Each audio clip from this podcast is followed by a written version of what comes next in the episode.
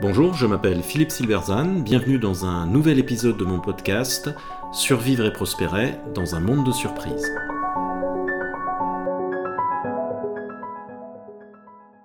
Stratégie, le dirigeant doit-il se concentrer sur la vision et ignorer la tuyauterie? La stratégie est la prérogative du dirigeant, mais qu'est-ce que cela veut dire en pratique? Lorsqu'on pose la question, la réponse semble évidente. Le dirigeant définit la vision et celle-ci est ensuite mise en œuvre par l'organisation. Le problème est que derrière euh, la logique apparente se cache un modèle mental aux conséquences catastrophiques.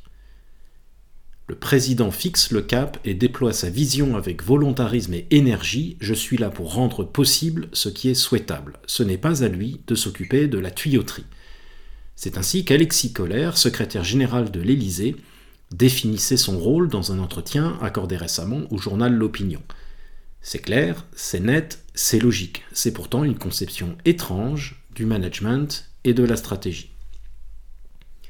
Car comme souvent avec les analogies, celle-ci est mal choisie. La tuyauterie, c'est l'équipement d'une maison. Elle peut être compliquée, mais elle n'est pas complexe. C'est un morceau de mécanique qui n'a pas sa vie propre. Un propriétaire peut laisser des artisans s'en occuper à sa place. Mais un président de la République ne gère pas une maison avec des tuyaux, il gère un pays avec des humains. Ces fameux tuyaux qui ne seraient pas du ressort d'un président visionnaire, ce sont les Français. Considérer qu'il ne s'agit là que de tuyauterie, c'est s'exposer à de graves errements éthiques. C'est également mal comprendre la nature de son métier de conseiller qui, devrait être de penser et de participer à une conversation avec le dirigeant.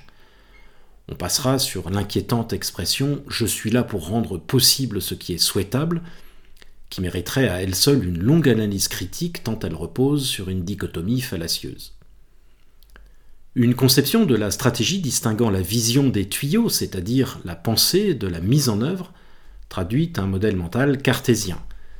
La déconnexion du terrain que celui-ci induit explique sans doute les difficultés rencontrées par Emmanuel Macron dans son mandat.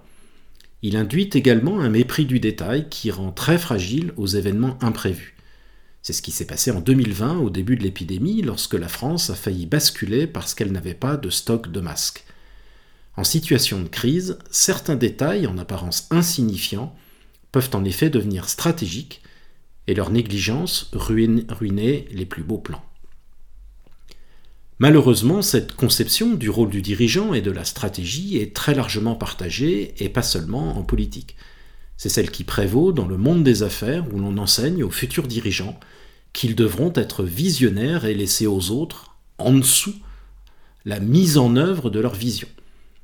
Que c'est même ce dédain presque aristocratique pour l'intendance qui les définira comme leaders. Le résultat, eh bien, ils se réfugient dans les idées, le plus souvent fumeuses, ils créent une chambre d'écho dans laquelle ils vivent, entourés de consultants.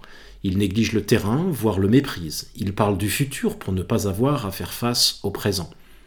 Et après, ils se plaignent lorsque les événements leur échappent et qu'ils se trouvent fort dépourvus lorsque la bise fut venue. S'ils recherchent une doctrine de gouvernance pour des temps difficiles, les dirigeants seraient bien inspirés de se tourner vers Georges Clémenceau. Nommé président du Conseil en novembre 1917, dans une période très difficile de la guerre, Clémenceau passe, à partir de janvier 18, une journée par semaine sur le front, au plus près des combats. Il sait en effet que rien ne serait pire pour lui que de se couper du terrain. Sans doute en raison de ses années comme journaliste et comme médecin clinique, il connaît l'importance du détail, celui qui est saisi non pas en lisant des rapports ou des notes, mais en regardant les gens dans les yeux et en partageant même brièvement leur vie.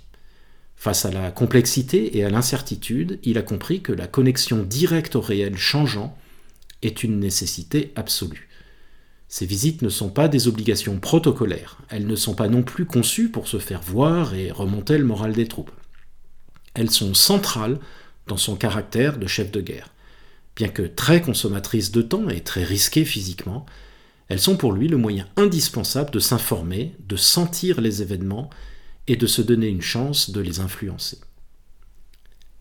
Les grands dirigeants savent que leur rôle est de considérer le tout et pas seulement le sommet, et jamais ni Clémenceau, ni Napoléon, ni Churchill n'auraient commis l'erreur de parler de tuyauterie. De même, Les entreprises qui ont survécu au choc du premier confinement sont celles qui avaient gardé, au plus haut niveau, un lien organique avec la réalité de leurs opérations. Elles avaient compris que celles-ci n'étaient pas de simples tuyaux, mais le cœur de leur raison d'être, l'objet même de leur stratégie. Vous voulez faire de la stratégie, eh bien ignorez les cartésiens en costume avec leurs fausses évidences dangereuses, faites comme Clémenceau et plongez la tête dans les tuyaux.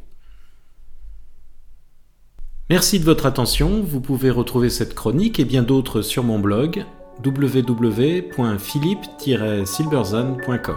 À bientôt.